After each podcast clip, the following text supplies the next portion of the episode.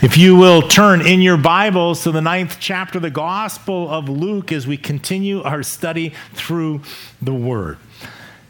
Now, you remember that Jesus' ministry just continued to grow more and more popular. The crowds were larger, and, and Jesus was being hampered in his movements uh, now. You remember that he headed across the Sea of Galilee, away from the Jewish side over to the Gentile side. On the eastern side of the Sea of Galilee was the Decapolis, that was the 10 Gentile cities. One of those Gentile cities was Gadara. And you remember remember that as Jesus and the disciples make their way over and as they land, that there was a Gadarene that was uh, demonically possessed and he was living in the in the graveyard. And you remember that he comes rushing down and and the demon in him recognizes uh, Jesus. And you remember that Jesus casts out the demons that are in him. And you remember they didn't want to be disembodied spirits. And so they requested can we go into the herd of of pigs that were there and you remember that Jesus gave permission, and as soon as he did that, you remember how they just destroyed the pigs. The entire herd raced into the Sea of Galilee and drowned. And then the herdsmen that were keeping track of them, they ran into the city to tell everybody what had happened and to blame Jesus, that Jesus was the reason that this happened. And they all came out now to see what had transpired. And when they came out, they saw this man who they knew that had been demon possessed. It said clothed and sitting in his right mind. And you remember that, that they were afraid. They had suffered an economic and catastrophic loss of the herd and, and now blaming Jesus for it. They were afraid of Jesus. And, and you remember that they asked Jesus to just leave. Will you just depart? And we talked about uh, how Jesus will not stay where he's not wanted. That if you don't want him in your life, if you don't want him in your home, if you don't want him in your community, if you don't want him in your nation, then you ask him to depart, that, that the Lord will depart. And so he was getting into a boat and crossing over to the other side. And you remember that, uh, that the demon possessed man, he, he goes to Jesus and says, Please let me come in the boat with you. Wherever you are, that's where I want to be. And so he wanted to join Jesus' ministry team. And, and you'll remember that Jesus uh, commissioned him for a different ministry. He said, No, go back to your home now and go to your community and tell everybody about the great things that God has done in your life. And how we talked about that's the same commissioning that God has given to every single one of us that we are to share our testimony with the people that are around us. This is who I was before Christ, and this is who I am now in Christ, and give God the glory for the great things uh, that He has done. And I believe that it is the testimony, our testimonies, that, uh, that create interest uh, in others when they hear about the great things that God is doing in our lives. And they don't have great things going on in their lives, but to know that God wants to do great things in their lives and, and they're invited to the same relationship with God that, that we have. And so our testimony to just share with the people that we already know what God has done. That's giving God the glory for the things that He has done, just giving Him credit where credit is due. And so Jesus just sends them back to the community to just simply do that. And you remember he crosses over to the other side, back over to the Jewish side, and man, the minute that he lands, they're waiting for him. The crowds are huge and they come. But there was one man whose need eclipsed everybody else's, and that was Jairus. And he was desperately in need. His daughter was laying at death's door, and the minute that he uh, heard that Jesus had landed back, that he raced. He was the leader of the synagogue, but you remember that he falls on his face in front of Jesus and pleads with him to come with him to his house where his daughter lie. And you remember that Jesus agreed to go and they start to head, but there was the woman that had the issue of blood. And you remember that she believed if she could just touch the hem of his garment, just touch it, that she could be made whole. And so she comes up from behind Jesus as the crowd is pressing through the streets, and she lays hold of the hem of his garment, and instantly she's healed. And you remember how she just is ready to just sneak off with her blessing, and the Lord stops uh, her and asks, uh, Who touched me? And and she knew she was busted. and so she just confesses and she tells the, the whole story. Now, the question that I've got was that she touched the hem of his garment and she was uh, healed. Was there power in the hem of Jesus' garment? Is, did everybody who touched the hem of his garment, were they all healed? And, and is that what happened? Today, people believe that if you'll go and touch a certain stone, if you'll drink water out of a, a certain well, if you will climb certain steps, if you will crawl on your knees along a certain path, that, uh, that you now will receive what, what you desire. And and so the question is, is was there really power in the hem of Jesus' actual garment? I mean, is it because it was connected to him while he was wearing it that the flow of power went, you know, through his garments? But the answer to that is no. There was no power in the hem of his garment. The power was in Christ. And what happened is that she believed, her faith uh, was that if she could touch it, that she would be made whole. And you remember that that was just a, a touch point to release her faith, but that she came to Jesus by faith. And Jesus said it was your faith uh, that has made you well. And so she apprehended God by faith. She met God by faith by touching the garment. That was the release point of her faith. But the Lord didn't want her to ever think that there was power in the hem of his garment. He didn't want her to walk away thinking that, that it was in the hem of his garment. And he didn't want her to walk away thinking that she had taken something from God. God had met her in her faith and had healed her according to her faith. And so Jesus now makes sure that she walks in truth. And now he says, You can depart in peace knowing the reality of what has transpired. And you'll remember that just as soon as, uh, as that happened, that there were the servants that came from Jairus' house, and they informed him that it was too late, that his daughter had just passed. And you'll remember that Jesus said, Now hold on to me by faith, and everything is going to be okay. Just believe, just trust right now. And so he goes with Jairus to his house, and you remember the professional mourners. And, and as he goes by them, he lets them know that she's not dead, she's just sleeping. And do you remember how they scorned him? They, they mocked him because they knew that the life was out of her.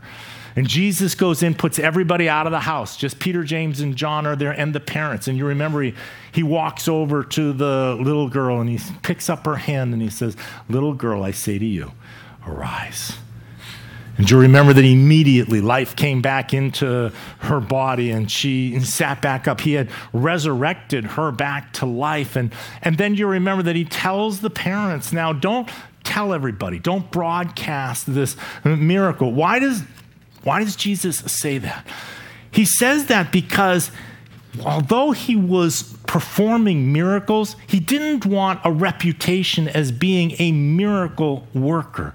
He was much more than a miracle worker. He was here to be the savior of the world and to rescue mankind from their sin. And yes, he performed miracles along the way, but he didn't want the reputation of miracle worker to cloud the true purpose that he had come, which was to redeem the world.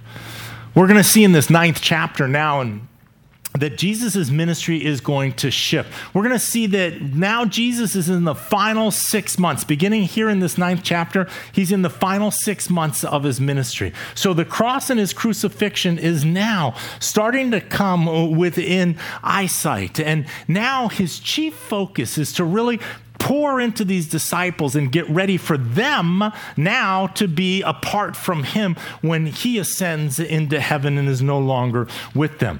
And so we are going to see that, uh, that he is going to empower them and send them out now to go and to minister. Up until this point, Jesus has been doing all the ministry, and the disciples have just been basically crowd control. But now we're going to see that he is going to empower them them and send them out two by two. We're going to also see afterwards in this chapter, we're going to see one of the miracles that Jesus does, which is the feeding of the 5,000. And we're going to look at that incident. Now, what is interesting about this miracle, Jesus did a lot of miracles.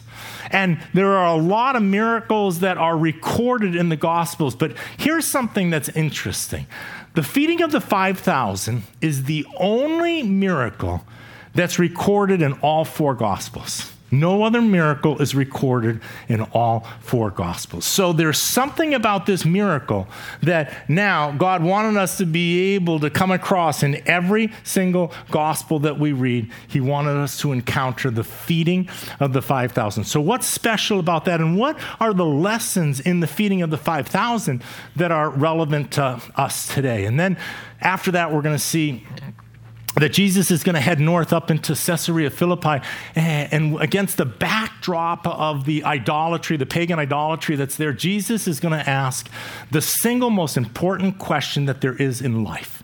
There is no question that is more important. And he's going to start by leading up to that with a second question. That second question he asks is Who do people say that I am? And then he's going to bring it down to the most important question that there is in life who do you say that I am? And that very question is the question that divides the entire world as to who do you say that Jesus is. Let's jump in here to this gospel, chapter 9, Luke's gospel, beginning in verse 1.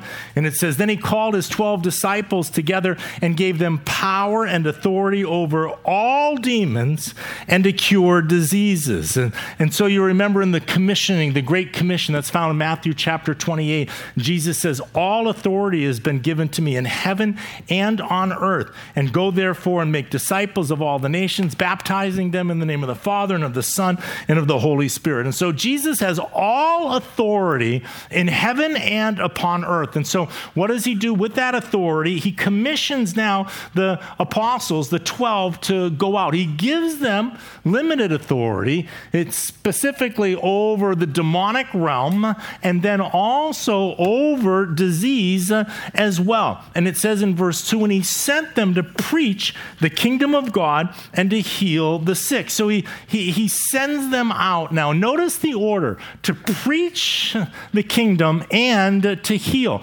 Notice that throughout the scriptures, we always see that the spiritual comes first and then the physical afterwards, and that is the, the priority. The spiritual is more important than our physical condition.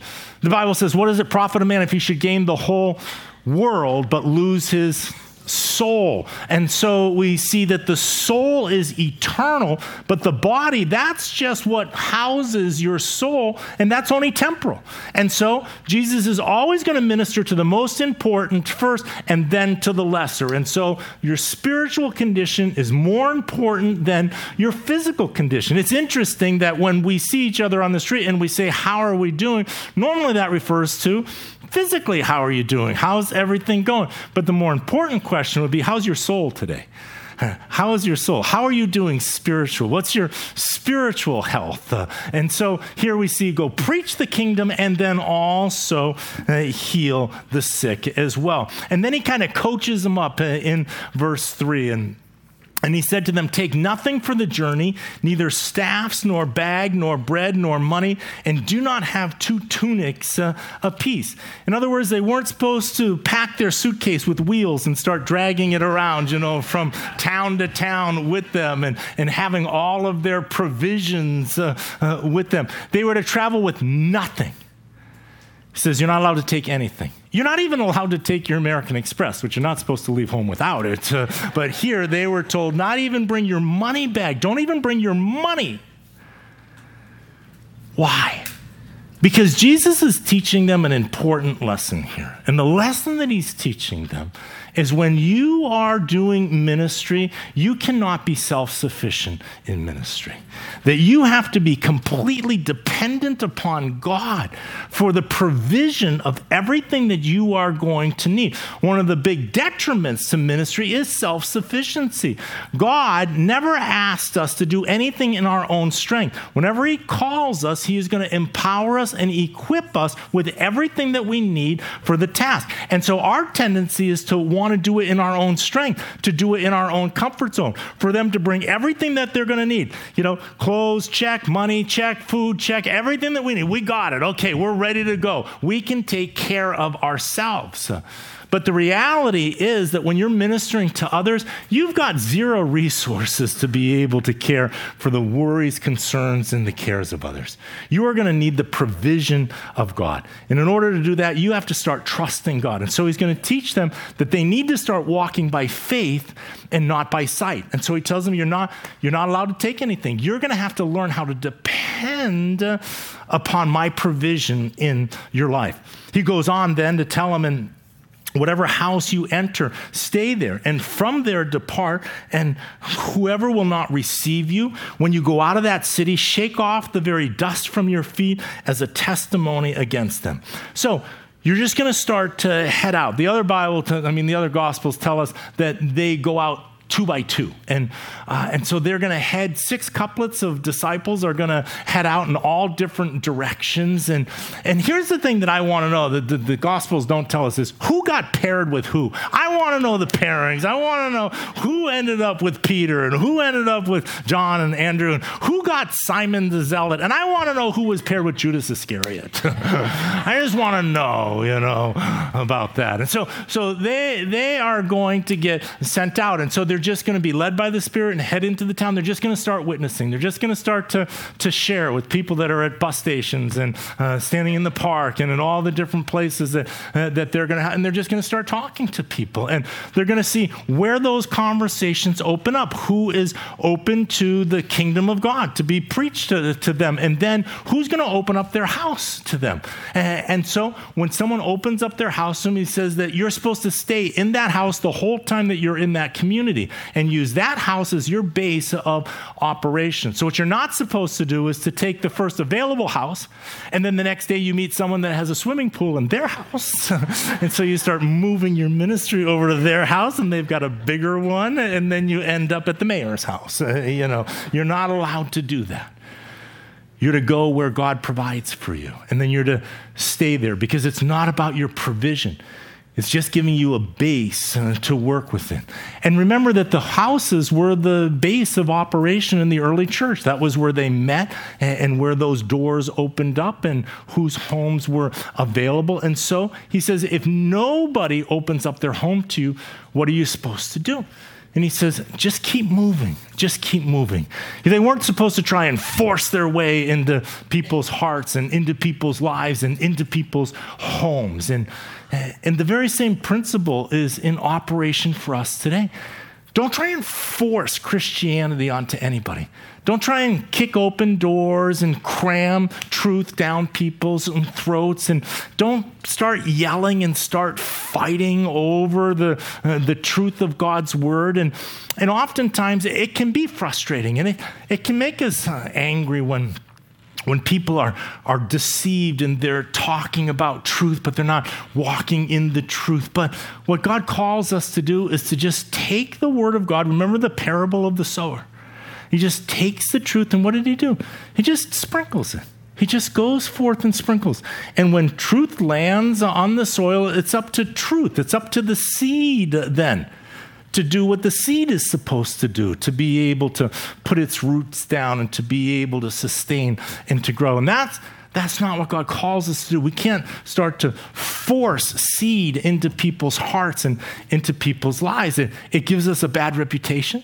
It's counterproductive. It's not what God has called us to do. He calls us to love everybody, to present truth to them. And if they don't receive it, then just brush your hand, keep on moving, don't be offended, just keep on following the leading of the Lord. And so, verse 6, it says, And so they departed and went through the towns, preaching the gospel and healing where? Everywhere. They just head off in the direction as the Lord now is just leading them, as the Spirit is just leading them. They just kind of uh, head out. In verse 7, we see that Luke shifts gears here, and it says, Now Herod the Tetrarch heard of all that was done by him. That's by Jesus. So this is Herod the Tetrarch. That's different than Herod the Great. Herod the Great is the one who tried to kill all of the babies in order when Jesus was first born now. But this is Herod's son, and this, he is Herod the Tetrarch. So he's Herod that was over the region of Galilee. Now, remember that Galilee is where Jesus' ministry was centered, and so he's hearing a lot of reports about Jesus. This is the same Herod that married uh, his brother's wife and took her unlawfully, and this is the same Herod that then had uh, John the Baptist arrested because he was speaking out against uh, his marriage. And you'll remember that it was his birthday, and he has his wife's daughter dance for entertainment. And, and afterwards, he says, Anything you want, up to half the kingdom, tell me what you want that I might bless you. And she says, Give me the head of John the Baptist on a platter. And Herod, now all the nobles were there, all the important people were there when he had promised to, to give her whatever she wanted. And, and so Herod gives the order for the execution of John, and his head is brought uh, on a platter. And so now John the Baptist is beheaded. And Herod is now hearing about uh, the continuing events of Jesus and is wondering just exactly who Jesus uh, is. And so it says that the Herod the Tetrarch heard of all that was done by him, and he was perplexed because it was said by some that John had risen from the dead. And so that might have been a guilty conscience on Herod's part that he's worried that John the Baptist was risen from the dead. By some that Elijah had appeared, and by others that one of the old prophets had risen again. And so here we see that the people couldn't explain the, the supernatural power of Jesus. And so they were imagining all sorts of different things. And so the word on the street was not consistent. It was all over the place. And really, that's not much different than where it is today. If you ask people who Jesus is, some will say that he's a fictitious character and never even actually lived. Others will say that he was a, a great teacher. Others say that he was a, a, great man of God. Others will say that he was uh, that he was a prophet.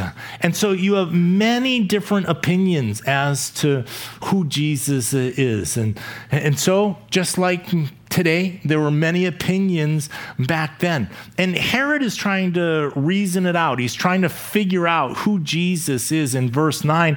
And Herod said, John I have beheaded. But who is this of whom I hear such things? And so he sought to see him. So Herod is seeking an audience uh, with Jesus. In verse 10, we see that, that now the apostles have come back from their short term mission trip.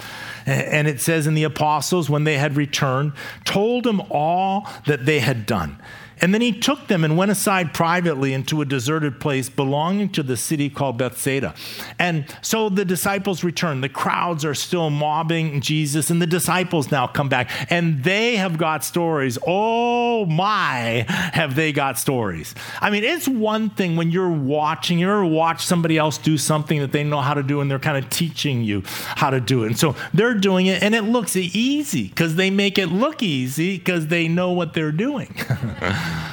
And then they say, okay, now your turn. and, and, suddenly now doing what others know how to do and you're trying to do it for the first time, uh, it is difficult and, and it is hard. Well, they've never cured anybody before. They've never cast out any demons uh, before. They're fishermen and businessmen and, and various different people. And now Jesus just paired them up and told them to go out and start doing this. And so, you know, it says they, they were preaching the gospel and they were also healing people and casting out demons. And so I would love to hear some of those stories of, of the first time that they came across a demon possessed person and they're not with Jesus and they're like, okay. Your turn. You go ahead and try, you know, this one. I'll tell you what, you do the first demon possession. I'll take the first sick person, you know, and, and we'll alternate, you know, every other one. I mean, I don't know. They're just, they have never done this stuff before. And so, you know, I just imagine here they are trying to heal a sick person for the first time. And they're like, okay, how would Jesus pray again? You know, and, oh, God in heaven, just heal this person. you know, and all of a sudden it worked. They were suddenly healed and they were coming back with all of these experiences. Now they had just been going out and experiencing. And now here's Jesus and all the disciples are coming back and the crowds are all around and he's trying to debrief with them. And so he decides we need to get out of here. We need some alone time. And so they're going to jump into a boat and they're going to head over to a deserted part up on the northern shore of Bethsaida. And so uh, it says that, and the apostles, when they had returned, verse 10, told them all that they had done. And then he took them and went aside privately into a deserted place belonging to the city called Bethsaida. Bethsaida means house of fish.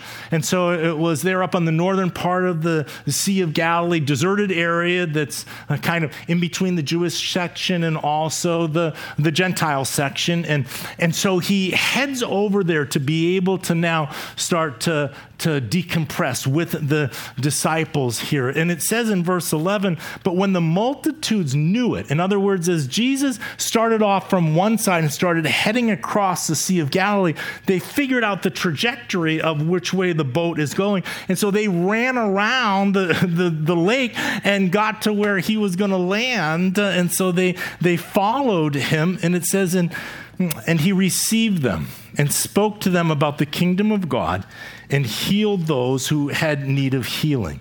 And so here again, we see that he spoke to them about the kingdom of God, ministered to the spirit first, and then to the physical after that. But notice this that Jesus is trying to get away from the crowds. That's the whole point of why he got into the boat to, to be with them privately. And now here are the crowds again.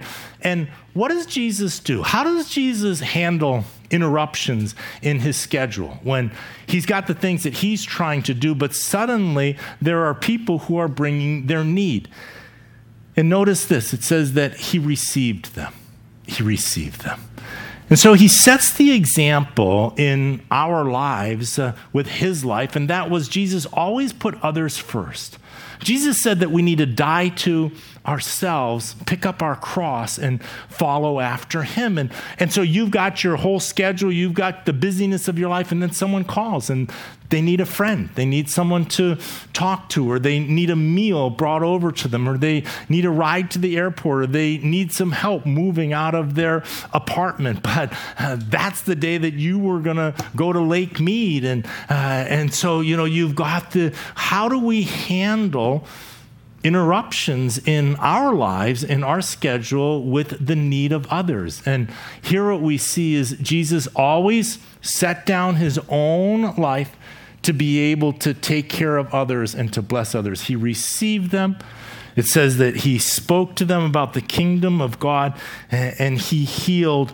Look at most of those that had need of healing. No, he, he healed those that had the need of healing. So he stays until the end and he's ministering. Now, the disciples, they're starting to get nervous because it's starting to get late in the day and they're out in the middle of no one.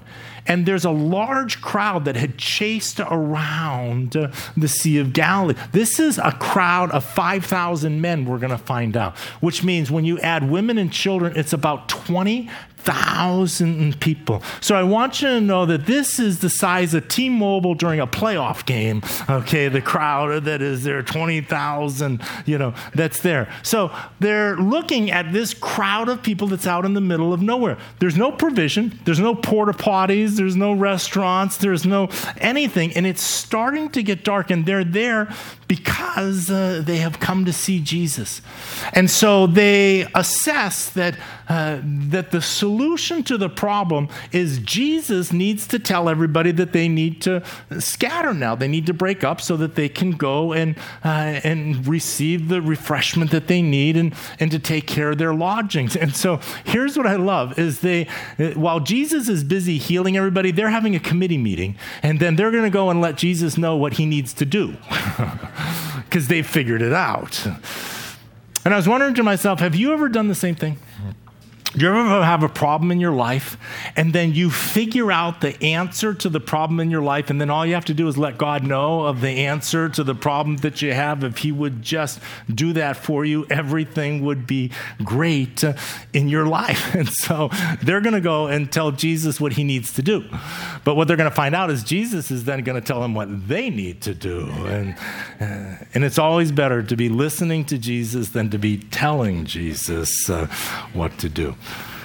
And so when the day began to wear away, the 12, the 12 came and said to him, "Send the multitude away, that they may go into the surrounding towns and country and lodge and get provisions, for we are in a deserted place here." So they let they let Jesus know, "Hey Jesus, we uh, don't know if you noticed, it's starting to get late and there's not a lot of food around here, and so here's the solution, send everybody away." But verse 13, but he said to them, "You give them something to eat."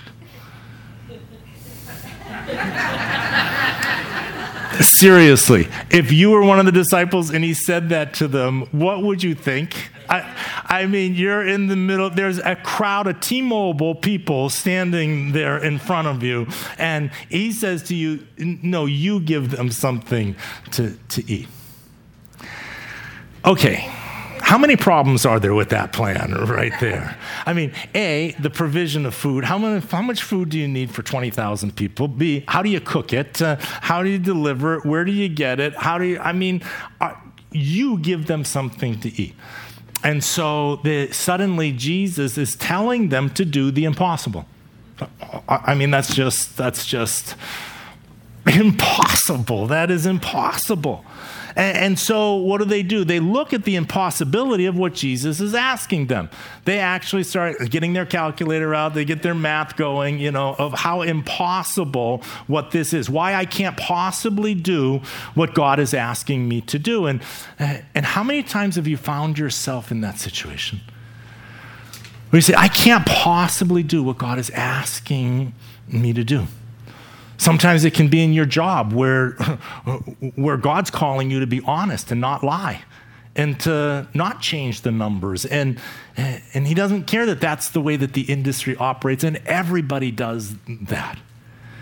And He's asking you to stand up, but if I stand up, then I'm going to lose my job, and this is going to be. So I can't, I can't possibly do what you're asking me to do many times in relationships. I can't possibly stay pure before I'm married. That's just not even like realistic. Like who would even date me if I told them that we're not we're not even gonna, you know, I can't possibly do that. I can't I I cannot do it's impossible. What God, what you're asking is impossible.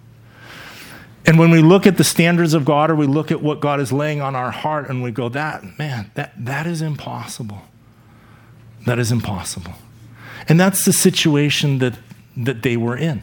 It, you're asking me to do something that is just simply not possible. And then, and then we give all the reasons of why it's impossible. Why it's impossible. And so they give them the reasons. We have no more than five loaves and two fish unless we go and buy food for all these people. And, and that's sarcasm, in case you didn't recognize that, because they were, again, out in the middle of nowhere. Uh, and there was not a Costco back then that could feed 20,000 people and that you could get to real quick before they close. For there were about 5,000 men. And then he said to his disciples, Make them sit down in groups of 50. And they did so and, and made them all sit down. See, here's the thing God was never asking, Jesus was not asking them to feed them in their own strength. It wasn't about their provision. They're just the instrument of God's provision in the very same way when He sent them out and told them to take nothing. What? They were going to rely on God's provision in their life. And now, when He is telling them to feed them, He's not telling them to feed them with your own resources. They took resources, they took an inventory and found out they've got, you know, five loaves and t- two little sardines. That's all that they've got, you know, to, to feed 20,000 people. But Jesus didn't tell them to take inventory. Jesus told them, just feed them. And with God's provision, we can do whatever it is that God asks us to do and what God calls us to do. God knows what He is going to do when He asks you to do something. And He knows the provision that He has, and He knows the provision that you need in order to do what He's calling you to do. And so all we need to do is by faith say yes and start moving and say, Lord, unless you do this, this whole thing is going to fall apart. I want you to know that the, the definition of ministry uh, that I was given when I was in the school of ministry, they said, if you're not 10 feet over your head, you're not in ministry yet. You're in ministry the minute that you're like, I can't do this. This is impossible for me. And God says, okay, now we're working together. Because up until then, you're a solo act with a spectator. And He's not asking you to be a solo act in your life with Him spectating. He is talking about being the provision in your life for great things. If you're only going to operate in your life on your provision, think of how limited your resources are. But when you are now just going to be a conduit of God's provision, think of how limitless what God can do in your life. And so they're still looking at their provision and looking at the problem of God's instruction, going, I can't do that with what I have. And God's answer, I never asked you to. I never asked you to. I'm just asking you to just follow instructions and get moving and watch what we do together. And watch what we do together. And so they begin. They say, okay, what do you want me to do? And they say, everybody into 50s. Put them into in groups of 50s. Now, I'm going to tell you something. For those who believe that Jesus was possibly the Messiah and that he was going to raise up an army and overthrow Rome, Jesus starts putting people into camps of 50. And this is looking like a military operation now. And they're starting to get excited. But Jesus has no intention of overthrowing Rome. He's talking about overthrowing the power of sin and death in our life. That's what he's overthrowing. And so then he took, notice, then he took the five loaves and the two fish and looking up to heaven, he blessed and broke them and gave them to the disciples to set before the multitude. So they all ate and were filled, and 12 baskets of the leftover fragments were taken up by them. So we see the disciples now ministering to others first. Notice that they didn't eat themselves and then go and serve others, that they served everybody else first. And when you are putting others first, look at the provision that now they had in their lives. They started uh, with five loaves of bread and two fish. And in the end, after they served everybody else, they had 12 baskets of fragments, one for each of them. And so, again, you see the economy of God. When you take care of others, then God is going to bless you and take care of you. And so, we see here that, that now they depart. And in verse 18, we find that once again, Luke shifts gears on us, and we go from the Sea of Galilee all the way up to the northernmost part of Israel. The crowds are so great, Jesus cannot stay around the Sea of Galilee without the crowds chasing him. And so he retreats. He retreats all the way up uh, underneath Mount Hermon and, and to the area that's called Caesarea Philippi. And now, one of the interesting things about the backdrop of Caesarea Caesarea Philippi is that there is this huge cave. It's this cavernous cave that, and out of this cave comes water. There is this spring that bubbles up, and the water comes out, and that becomes the headwaters to the Jordan River that flows down into the Sea of Galilee. And because there is this great river that comes out of this cave. They believed that this was the entrance into Hades, that, that you could get to the underground through this uh, river. And so this was the place of all type of pagan worship. There were pagan idols that were up there. There was pagan altars, and there was temples that were there, and it was all caught across this cliff to where the mouth of this cave was, and it was the center uh, uh of this worship that was going on up there. And so Jesus has withdrawn with his disciples, and they're against the backdrop of all of these false religions and all of this pagan worship that is going on as Jesus is with his disciples there, it's against that backdrop that he is going to ask them who they say that he is. Let's see how Luke records it. It says, And it happened as he was alone praying that his disciples joined him. And he asked them, saying, Who do the crowds say that I am? So he was doing a USA survey snapshot there, you know, a quick poll for the day. And uh, hey, you've been out feeding the people, you've got your ears to the ground, you hear what people are saying. What are they saying about me? Who do they say that I am? What's the word on the street? And so he asks the disciples that question. So they answered and said, John the Baptist, but some say Elijah, and others say that one of the old prophets has risen again. And verse 20, but he said to them, But who do you say that I am? And Peter answered and said, The Christ of God. In Matthew's gospel, he says it a little bit more explicitly. He says, You are the Christ, the Son of the living God. You are the Messiah, and you are the Son of God.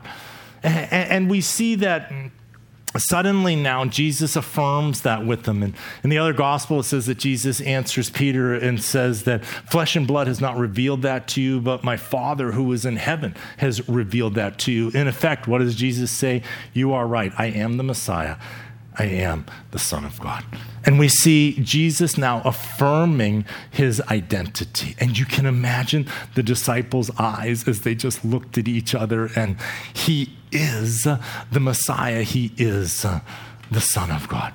Now remember that the, the, there is in scriptures two portraits of the Messiah. There is the portrait of the conquering king Messiah, and then there is the portrait of the suffering servant.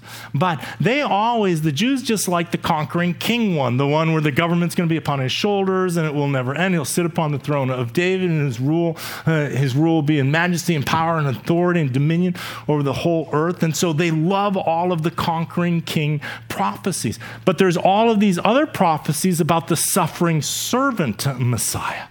And so they just kind of dismiss those and don't know what to do with those. And, uh, but here are the two portraits because Christ has two comings.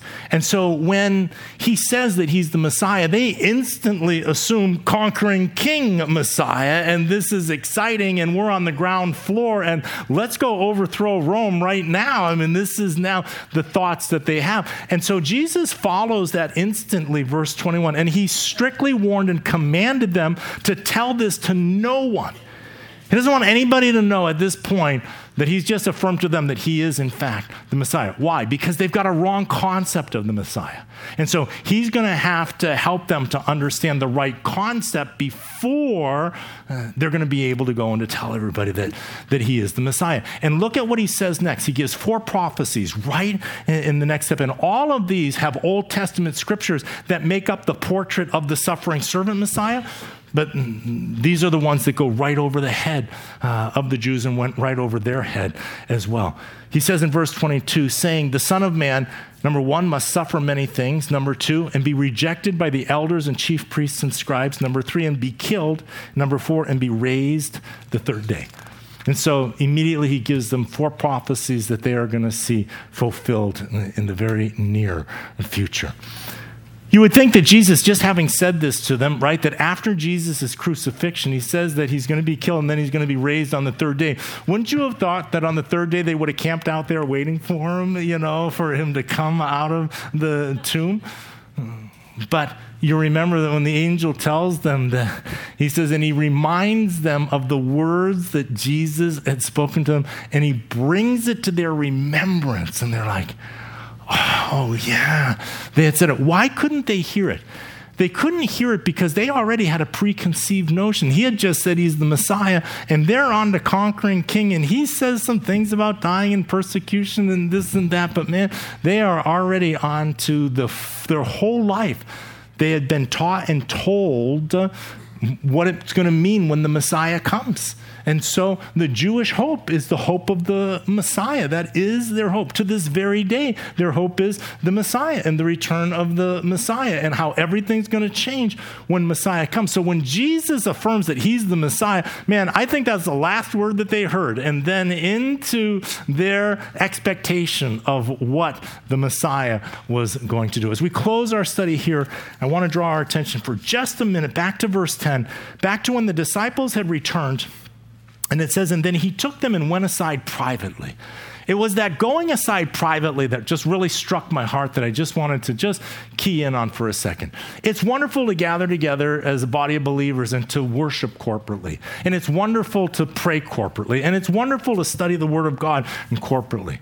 But there is also something to be said for privately getting alone with the Lord. And while the Bible tells us not to forsake the assembling together of the brethren, there is also the time where the Lord is seeking to draw us aside to minister to us just personally, just privately through His Word. And so to me, this speaks of our devotions. And so I just wanted to reaffirm with everybody how important devotions are, that we are doing our devotions, that we're having that time alone with the Lord on a daily basis, that, that every single day, try and set aside a minimum of 15 minutes. Think about this you're going to have a 15 minute conversation with God somewhere in the course of the day. And let me ask you this as you look at your itinerary of what's coming up this next week, what would be more important than a 15 minute conversation with God? And so, spending 15 minutes. Now, here's the thing God says that He'll meet us in His Word. This is the meeting place right here, and it's alive, it's powerful, it's sharper than any two edged sword. It's not just a book, it's not just filled with information. God now supernaturally has empowered this book to be able to connect with us. He says, You come meet me, and I'll meet you here in my word. And so when we do devotions, real quick, I wanted to just make sure that when, when we're opening up the Word of God, and we're going to do devotions. Now, we read two chapters a day as a congregation. Our Through the Word app and our Through the Word cards just gives us that so that we're all reading together the same scriptures. It makes it convenient for us to be able to talk to one another about the same scriptures that we read and what God showed me today and what God showed you today as everybody's reading the same scriptures. But but here's the thing is we're not reading the scriptures to be able to check it off in a box and say, you know what, I needed to read two chapters. Okay, check, did that. We're not reading it for information or for knowledge. We're reading it for relationship when we're doing devotions. We're asking God, okay, God, talk to me. God, talk to me. Not talk to me through information, talk to me just like we talk to one another. And so when we open up the Bible, to me, physically opening up the Bible is a reminder that what I'm doing is I'm physically opening up my heart to the Lord. I'm saying, okay, Lord, here's my heart and here's my life. Talk to me about anything that you want to talk to me about. And then we start reading. And what I'm reading now, and, and I'm reading it, and what I'm waiting for is the Lord to start to interrupt my reading uh, with a conversation. And so I start reading, and all of a sudden I'll come across and talks about self-control, and all of a sudden, and all of a sudden I'll have this thought. So remember when I say God talking to us, remember it's going to talk to you in your own voice. It's going to be your own thoughts. It's going to sound just like this. It's not going to be an external audible thought. But I'm reading along, and all of a sudden it says self control. And all of a sudden, I'll have this thought you know, yesterday you didn't really exercise self control. I'll be like, uh, yeah, that's true, isn't it? and now all of a sudden, what's God doing? God starts talking. So, you know what I do? I, I stop reading right then because now I'm talking to the Lord. And so now I just let my mind go. And, and all of a sudden it'll be, and, and this is kind of a pattern in your life. Do you see it? And all of a sudden now, I'll just be having these thoughts about self control, successes that I've had with it, and failures that I've had with it. And, and, and the Lord is now speaking to me about self control in my life. And, uh, and so this is now, this is the conversation that we're having. And then all of a sudden, I'll think, what am I going to have for lunch? and I'll go, okay, that's not the Lord anymore. You know, now we're done. Okay, you know, talking with a thought like that. So what do I do? Uh, if I've still got time, is I start reading again. Okay, until the next thing. And suddenly there's an illumination. The other thing, so what you're doing is that you're just keeping track of what you're thinking. Just watch what you're thinking and where your thoughts go. Pay attention to anybody that He places on your heart. When you sit down and do your devotion, then all of a sudden you think about your mom or you think about your brother or your sister or somebody, and you just randomly think about them possibly that wasn't a random thinking, that you ask God to talk to you, and then all of a sudden, these two people are who you thought about during that time. Make a note of that. Pick up the phone, call them, see if they're okay. Just, just uh, reach out and see, and you'll see how God will start to direct. They're like, "Oh, I was just going to call you. I needed to talk to you about blah blah blah blah blah," and it's like, "Well, God told me to call you first, you know, and uh, you know, saved you the dime." you know, and you'll just start to see how how God. So that that time there. Now, one last thing, and, and we'll go. One of the things that I believe, listen to this because I, I think it's interesting, is that I think that one of the chief tools of the enemy to get you out of your devotion is to have it turn into Bible study. Is to have it turn into Bible study. See, devotion is not Bible study. And Bible study will kill your devotion because here's what happens, okay? So here I am and I'm opening up and I'm, and I'm reading the Bible and, you know, and I'm wanting to talk with the Lord and the Lord starts talking to me and, and all of a sudden, you know, in the verse it says, and they walked from Galilee to Jerusalem, you know? And I go, I wonder how far is Galilee from Jerusalem? And you know what? Here, let me go. I'm going to look this up in my concordance. I'm going to go get my dictionary and I'm going to find this out and I'm going to measure the distance and all of that. And the Lord's like, hey, hey, hey, I was talking to you. Now you're like, yeah, but I got to find out the distance here between these uh, two things here. You see, Bible study is focusing on what you don't know. But devotions is just about a relationship and focusing what do you completely understand and what is the Lord ministering to you on. And you can shut down the voice of the Lord real quick when you turn it into information processing and into intellectually understanding mm, what's going on with the scriptures. And so the enemy will pull you right out. The enemy does not want you, first of all, doing devotions but if you're going to do devotions, he's going to try and turn your devotions into Bible study so that you're not talking to the Lord and you're not cultivating that sensitivity uh, of that conversation. Let's pray. Father, thank you for your word and just help us. There's nothing more exciting than having you talk to us and lead us and guide us. And so, Lord, we want that. And so, Father, would you help us to cultivate that? That devotion time when we just get away privately, when we go aside privately with you and allow you to just speak to our hearts, to lead us and guide us. In the psalm, it said today that your desire is to guide us with your eye, that we would be so in tune with you that you could just direct us with your eye. So, Lord, we want that level of intimacy and communication. And so, Lord, help us, bless us now. In Jesus' name we pray. Amen.